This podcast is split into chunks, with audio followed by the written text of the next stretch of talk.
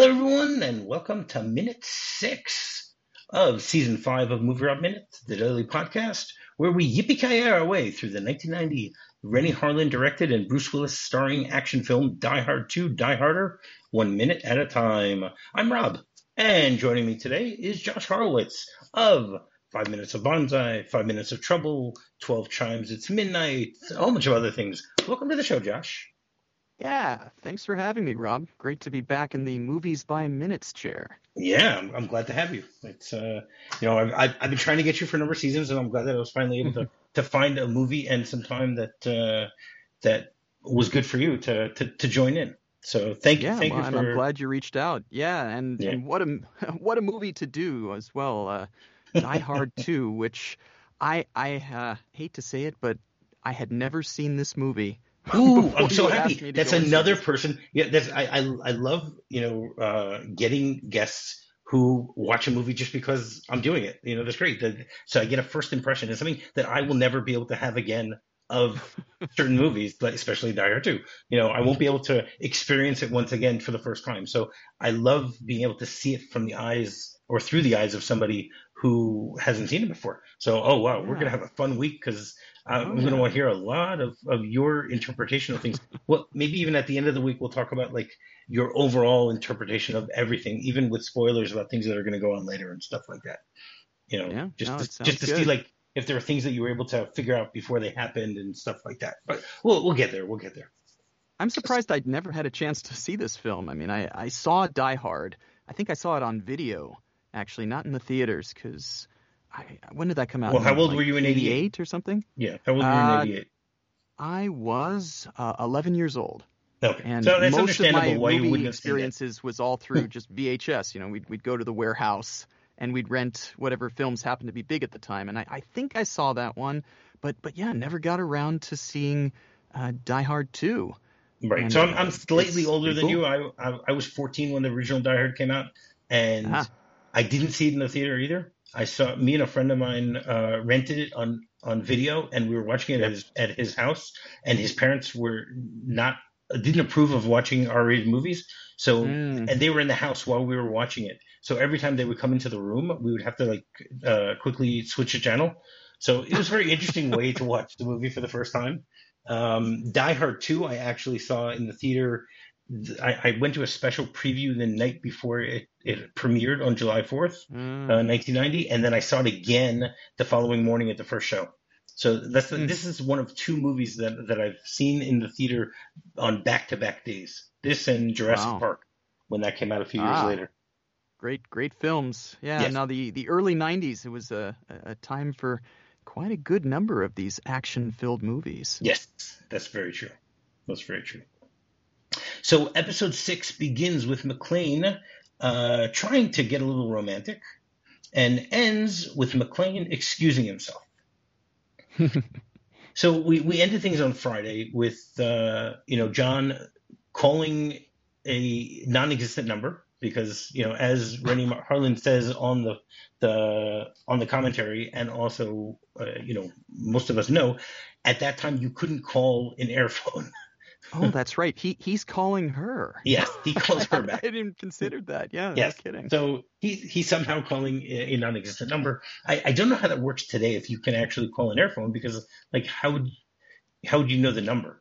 You know it's actually interesting with these airphones. I was surprised that, to even see that. I mean, here we've got two technologies that are being displayed here. We've got very, very old stuff, really. We've got a payphone, which you barely see anymore. That's right. And you have an airphone, which does exist, but again, you rarely see these things. Yes. I don't think you can call them.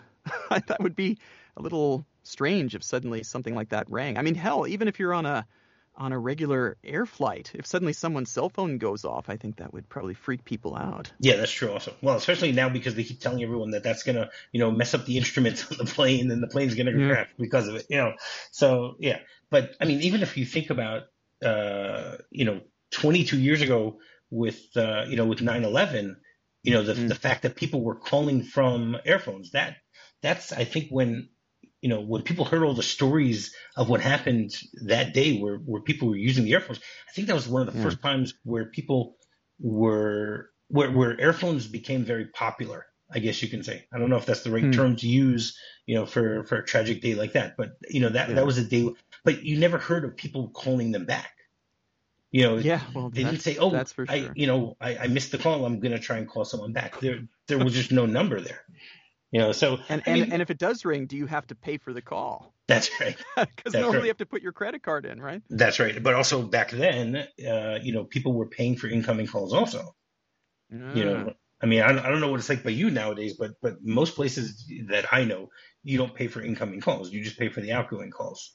From what I know, at least here, here in Israel. I don't even remember. I mean, there was a time, of course, where everybody had to sign up for long distance service on their landlines. Correct. And I remember always saying, like, you know, if you get a call or sometimes, then that you don't have to pay for it. But if you make an outgoing call, you do. Right. You know, with cell phones now, it's all a thing of the past. But still, if I get like some unknown call that says from China, I don't pick it up just in case I'm going to get charged for it. For sure.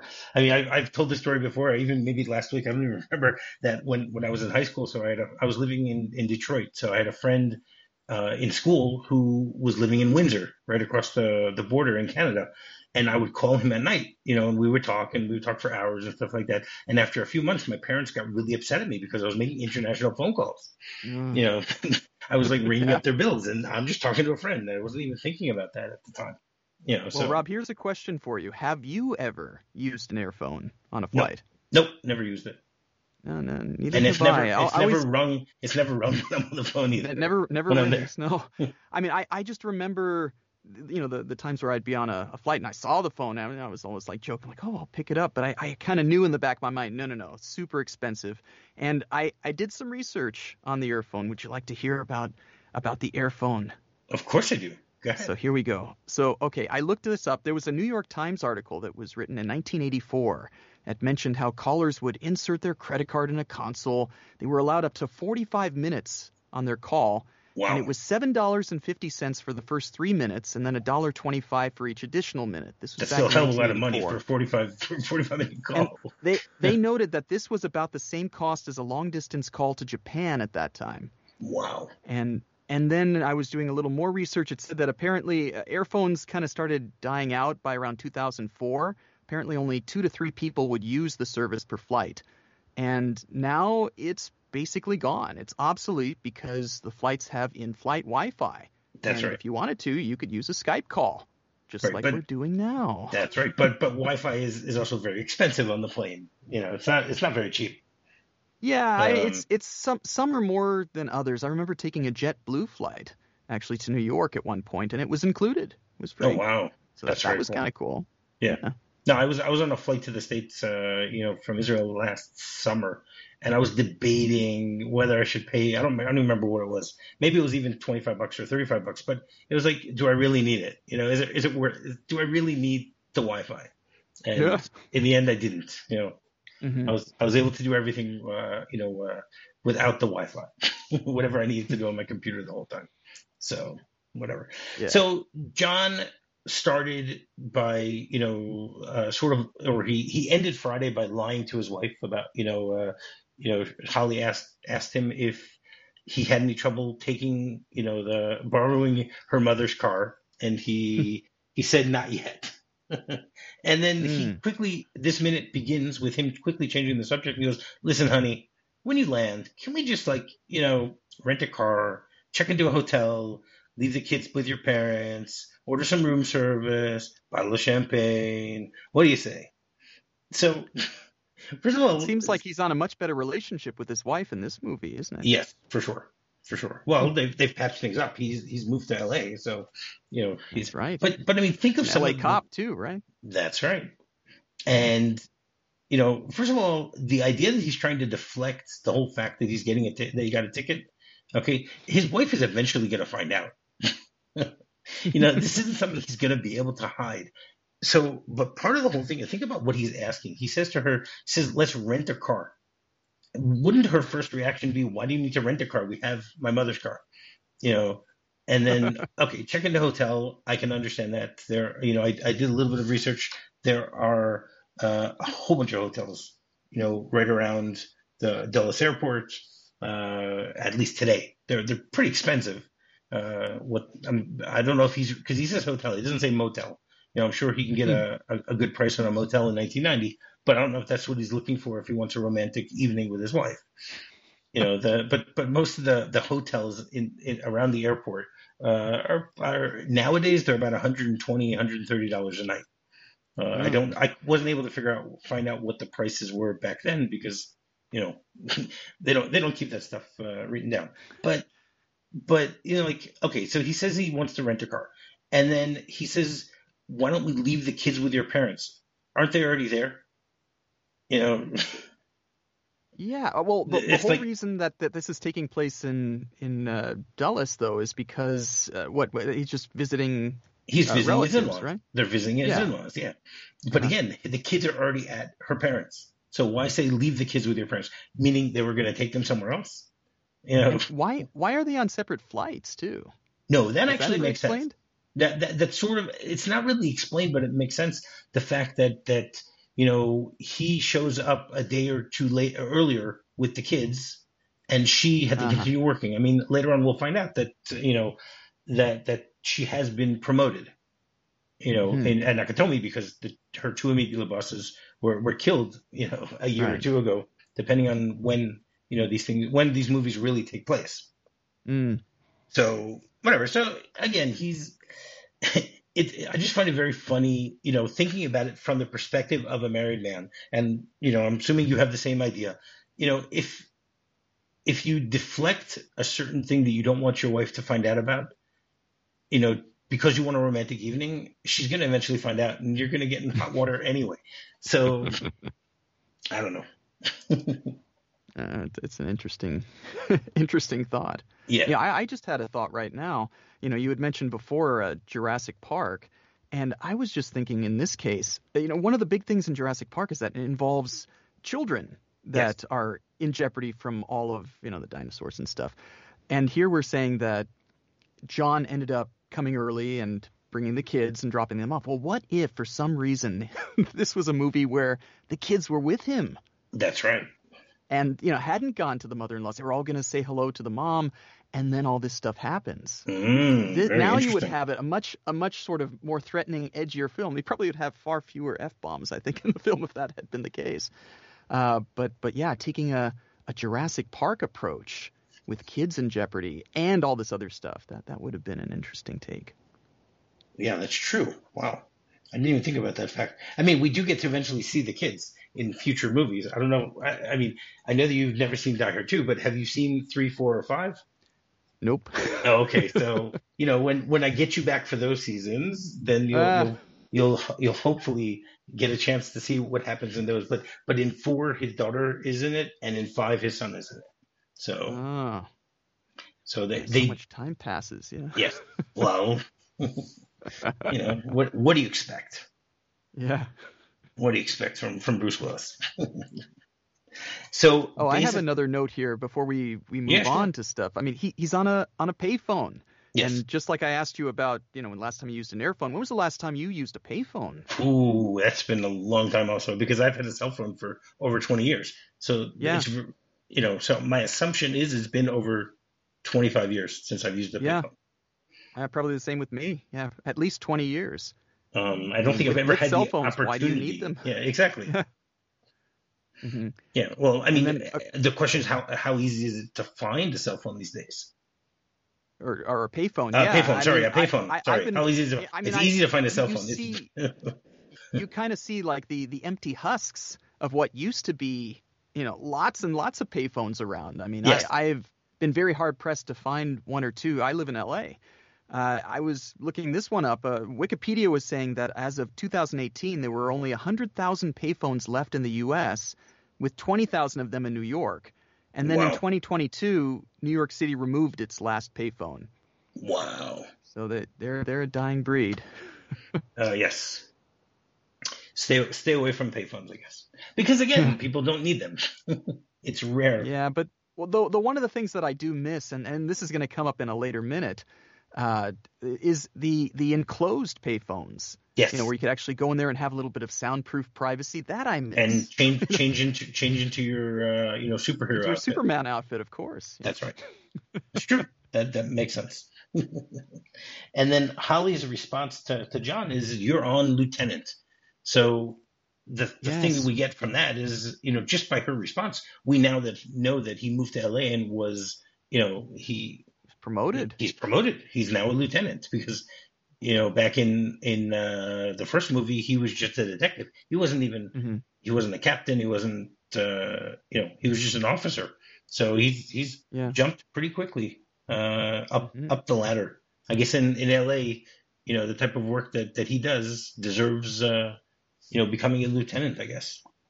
Yeah, and high profile. You know, he's going to talk about how he's seen on TV. People know his face. That's right. And so then the shot shifts to we see Ali on the plane, and then you know, he says to her, "I'll see you in about half an hour, honey." And then he says, "I love you. Bye." Yeah. And then the nosy lady sitting next to Holly decides to interject a little bit.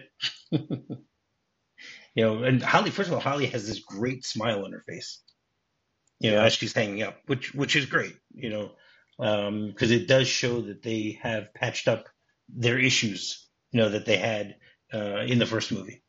And she obviously missed the line about the rental car. Apparently. She heard hotel, no kids, room service, champagne. All right, I'm there. Yeah. We'll just use my mother's car to get there. Yeah, that type of thing. So then the nosy lady sitting next to her, who's played by an actress named Jean Bates, who was born in 1918 and passed away in 2007 from breast cancer, which is really surprising that, you know, she died at the age of 89. So she got breast cancer in her 80s, which is, you know, she has 158 IMDb credits. Oh, wow. Working actress. Yeah, seriously. She was a billboard and a magazine model in like the 1930s and 1940s, which if you look at her, you would not think of her as a model. She doesn't look like it now. And she was also living in the famous motion picture and television Woodland Hills Hospital country house. You know, it's where a lot of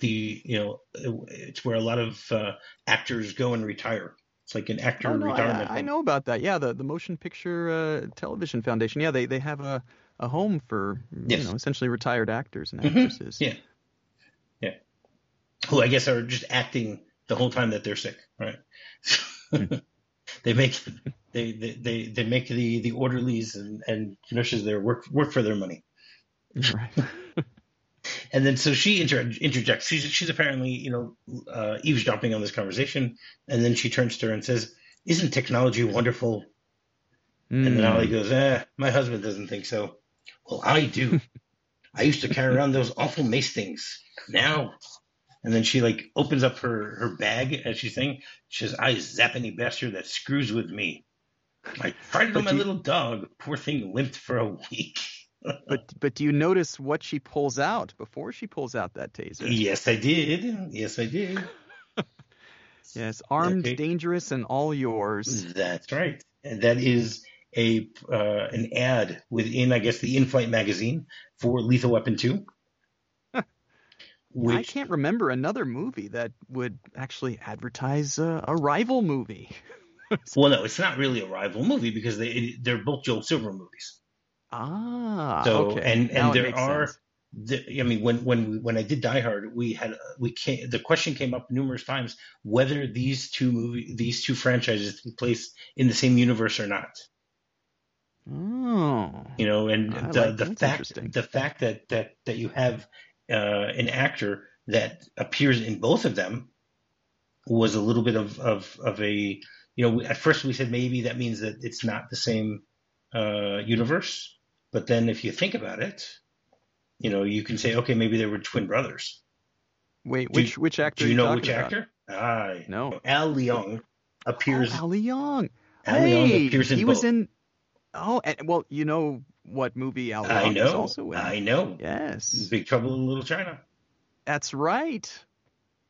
Yeah, with his mustache. So in Lethal Weapon, he played a character named Endo. In Die Hard, he played a character named Uli. And do you remember this character name in Big Trouble in Little China? Well, he was a Wing Kong. There you go. He was the Wing Kong. He was like a Wing Kong hatchet man. Yeah. Yes. Yeah, along with Gerald. I had a chance to meet both of those actors. Gerald Akamura was the guy with the golden guns, but yeah, Al Leong is the. Well, you met Al Leong. Guy. Oh yeah, yeah. I was at a screening at one time for Big Trouble in Little China, over at I think it was like a Japanese American museum, and they had a whole bunch of different cast members that were there. And yes, I had a chance to meet him. I mean, at the time, I mean, he's gotten older. He's a little more frail than he used to be, but yeah, you know. Still the same guy. Wow. That's really cool. That is very cool. I mean, he's 70. He's 70. Yeah. Yeah, he turned 70 back in September. Mm-hmm. So, yeah. So the theory is that they're triplets. There you go. Triplets. That's the only way that you can make it seem as if they all live in the same universe, because, you know, in Die Hard he dies, in Lethal Weapon he dies, and what happens to him in Big Trouble in Little China? I don't remember. You would remember. Does he survive? He gets taken down too. There you go. Wing Kong. So there you go. All three brothers. Maybe there's a fourth one somewhere, or maybe they're clones. You know, clones. There you go. Oh boy. Yes. So. I mean, Lethal Weapon 2 came out a year before this movie came out. So it came out in the summer of 1989. Mm-hmm. Came out on July 7th, 1989. So trying to figure out when this movie takes place, okay, we figured out that it's probably 1989. You know, like this, the end of December 1989. We weren't sure. I mean, we tried discussing this last week, trying to figure it out. We're not sure how many days before Christmas this was. Christmas Eve that year was on a Sunday night, so it's possible that this is maybe Friday, or maybe it's Thursday. You know, somewhere in there. Which means that this is 6 months after Lethal Weapon 2 came out. So the assumption is that it was already playing. You know, maybe that was one of the in-flight movies that they were showing on the flight from LA to Dulles. Well, the magazine presence would disprove the theory that they're in the same universe, because he's watching it in this universe. Right. That's very true. You know, I didn't even think about that fact. You're right. There you go. You're very right. Well, maybe it's just like an ad for something that's happening across town in LA. I don't know. Yeah. Who knows? But I think you got me on that one. You've been able to disprove it. Thank you. There you go. So disregard everything I said before. So she mentions on a flight. That's right. Oh my goodness. Yeah, but come on. We both know that most people will not catch that. I didn't catch it until I did my research for this. You know, and I've seen this movie dozens of times. You know. Yeah. Well, I looked this one up, and. You can actually take tasers with you on flights. You just can't carry it in your you can't carry it in your carry-on luggage. You can check it in checked luggage. Wait, that's now. The question is if pre 9/11 you were allowed to. You were able to do a lot of stuff back then. Well, come on. I think it was Swiss Air was still selling, like a month after 9/11, they were still selling, the army knives, the Japanese. What were they called? Japanese knives. You know, box cutters or whatever they're called. Oh, you know what the terrorists used. They were still selling them on their in-flight magazine. Yeah, I mean I think it would have been possible maybe. I mean it was a different era. Yes, correct. So first of all, she mentions mace. Okay, now I didn't know this. Mace is actually a brand name, but it has become the generic trademark name. For what it is, okay? Like Xerox and Kleenex. Exactly. So mace is actually a self-defense spray that was invented by a man named Alan Lee Littman in the 1960s. Okay, it basically uses phenyl chloride and tear gas that dissolves into hydrocarbon solvents and is put into a small aerosol spray can, and it is strong enough to act as a deterrent and incapacitant when sprayed in the face. Lovely. Okay. The reason that this was the reason that he created it was it was created by this guy, Alan Lee Littman, and his wife, Doris Lippman, after one of her friends was robbed in Pittsburgh. And they decided to try to, you know, create some sort of deterrent of how to stop people from doing it. So, like I said, the, you know, people, any type of, I guess, pepper spray or whatever you use is going to be called mace. You know, it's commonly used as the, it doesn't matter what the composition is of the product that you're spraying in someone's face. And you will say that someone was maced. And there's also a spice called mace, which is not connected to this at all. No. It seems, though, if I hear that term, it just seems little old timey to me. You know, I hear probably more people will say pepper spray, like pepper spray, for instance. Yeah. Okay, but pepper spray is still the same thing, or it's relatively it has the same effect. That's the point. Obviously, it is a different chemical composition. Okay, so then when she takes out of her bag, now, do you think that's a taser, or do you think that's something else? I mean, it's like a taser zap something or other. I mean, it's like like one of those cattle prod type things, I guess. Exactly. So I looked up taser, and I did research on taser, which I found some really interesting things about a taser, but it turns out this is not a taser. Okay, because a taser has barbed darts that puncture the skin. Yeah. They shoot it out, and they usually go out at about 55 miles an hour, which is 55 miles per second, which is 125 miles per hour when it hits things. And the range is anywhere between 15 feet for non-law enforcement tasers to 34 feet for law enforcement ones. Wow. So they have a copper wire that delivers a modulated electronic current designed to disrupt voluntary control of muscles, causing neuromuscular incapacitation. Yep, down you go. That's right. They are considered less lethal weapons, but they still have a possibility of serious injury or death. And apparently in 2018, there were 49 people who died in the U.S. by being shocked by police with a taser. Mm. The first taser was actually introduced only in 1993 for police to be able to use to subdue fleeing, belligerent, or potentially dangerous people. Mm-hmm. As of 2010, there were 15,000 law enforcement and military agencies around the world that used tasers as part of their use of force continuum. Mm-hmm. Okay. But if this isn't a taser, so what is it technically? We're going to get there. Prod? It is okay. So I have 5 pages of research about tasers until I realized it wasn't a taser. So that's all I want to say about tasers. Then there's what's known as an electroshock weapon, and that's what this is. Okay, it is an incapacitating weapon. It delivers an electric shock aimed at temporarily disrupting muscle functions and/or inflicting pain without usually causing significant injury. Okay, this was actually created in 1935. Oh, wow. Okay, a man named Cyril Diaz in Cuba designed an electroshock glove to be used, and the glove delivered 1,500 volts of electricity in order to try and stop someone. Then in 1969, a man named Jack Cover, who was a researcher at NASA, developed the taser. Okay, now, do you know, I never knew this, taser actually is an acronym. Ah, okay. Well, I know laser is an acronym, so...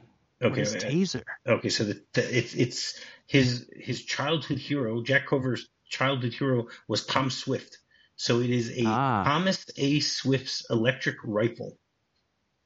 But what does it have to do with Tom Swift? I have no idea. He just liked it? Absolutely no idea. No idea. Ah. So they're similar – they're sometimes called stun guns. Right. They're a relative of the cattle prod, which you mentioned earlier. The cattle prod has been around for much longer.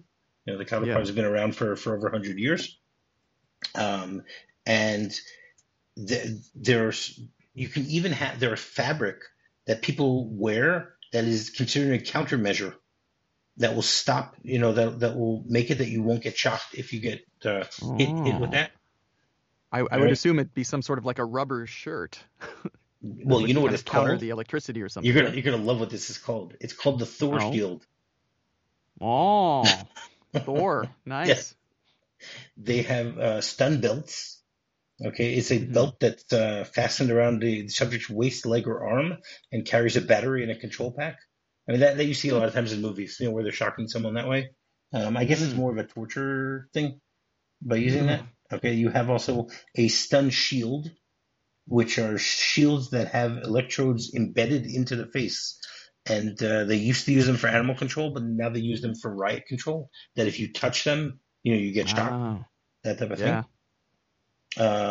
They even have tasers that or shockers, right? They have shockers that you can shoot out of a 12-gauge shotgun in order that it goes 98 feet.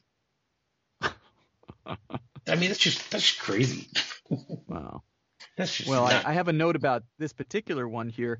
I mean, the fact that they're even showing it here, you know, according to the laws of Chekhov's gun, you know, that means it has to be used later. So we're definitely going to see this again. Otherwise, why show it? So it's Chekhov's cattle prod, electric cattle prod. Chekhov's cattle prod. There you go.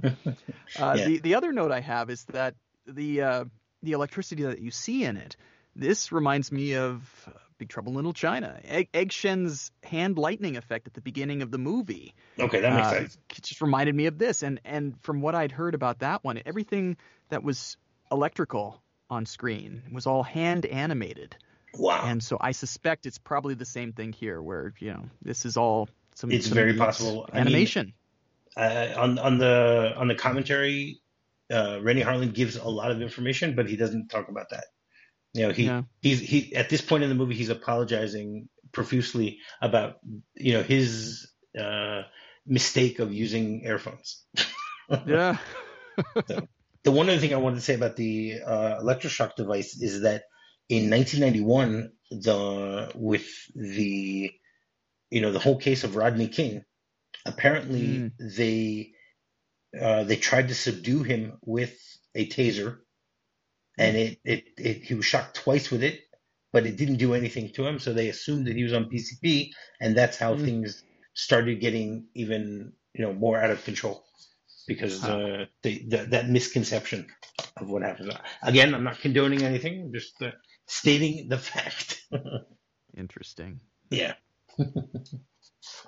And, you know, at this point, Holly had enough of, you know, she's feeling very uncomfortable being shown this taser. You know, the question is she feeling this electro what do we call cattle it? Prod. Cattle prod, right. So, I mean, she's feeling very uncomfortable about it. And the question is she feeling uncomfortable that she might get shocked? Is she feeling uncomfortable that she's sitting next to somebody who actually has one in her purse on a plane? She's just shocked to see that she has it. There you go. She definitely was shocked. Very good. And then the shot changes, and we're back in Dulles. Yes. And we quickly get to see John as he's, you know, strolling around, trying to just walk through the through the airport, trying to figure out what he's going to do with himself for the next half hour that he now has to wait for Holly to show up.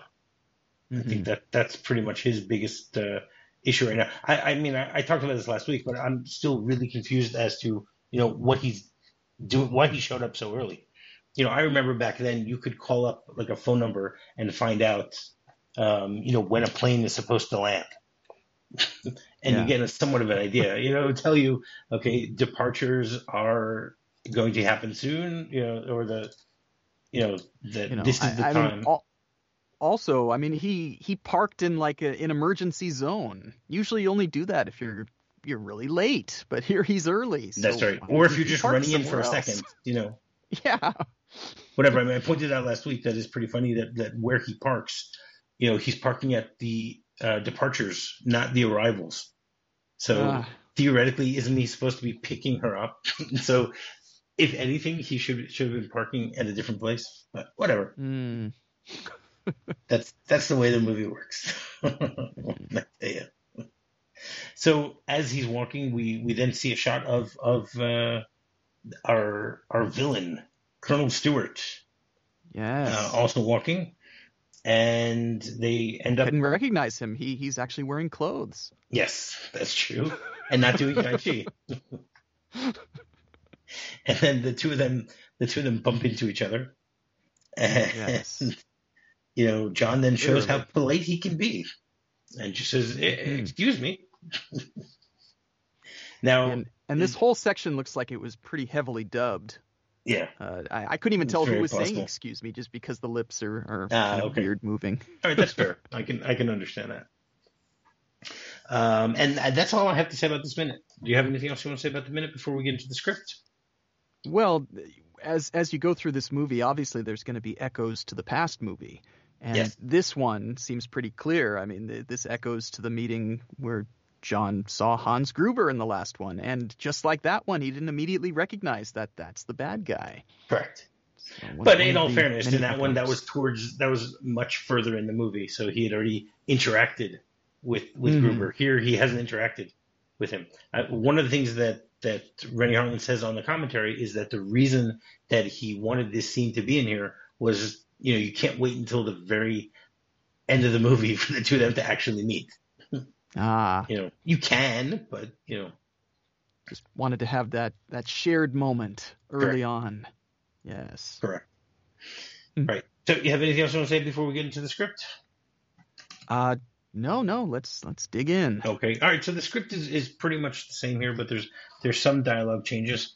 Basically, when John tells Holly his plan, so it's worded very differently in the script. It says, you know, she asked him yesterday on Friday, you know, did mom give you any trouble about borrowing her new car? And his response is, no, not yet. How about if when you land, we don't drive over the river and through the woods to grandma's house, but check into the airport motel.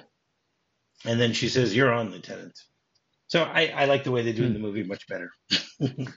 Yeah. You know, even though we picked it apart. I remember reading somewhere that apparently Bruce Willis was given a green light to do lots of ad-libbing in this one just because it sort of went over very well in the first one. So it'll be interesting to see just how much he deviates from the original script. Yeah, that's true.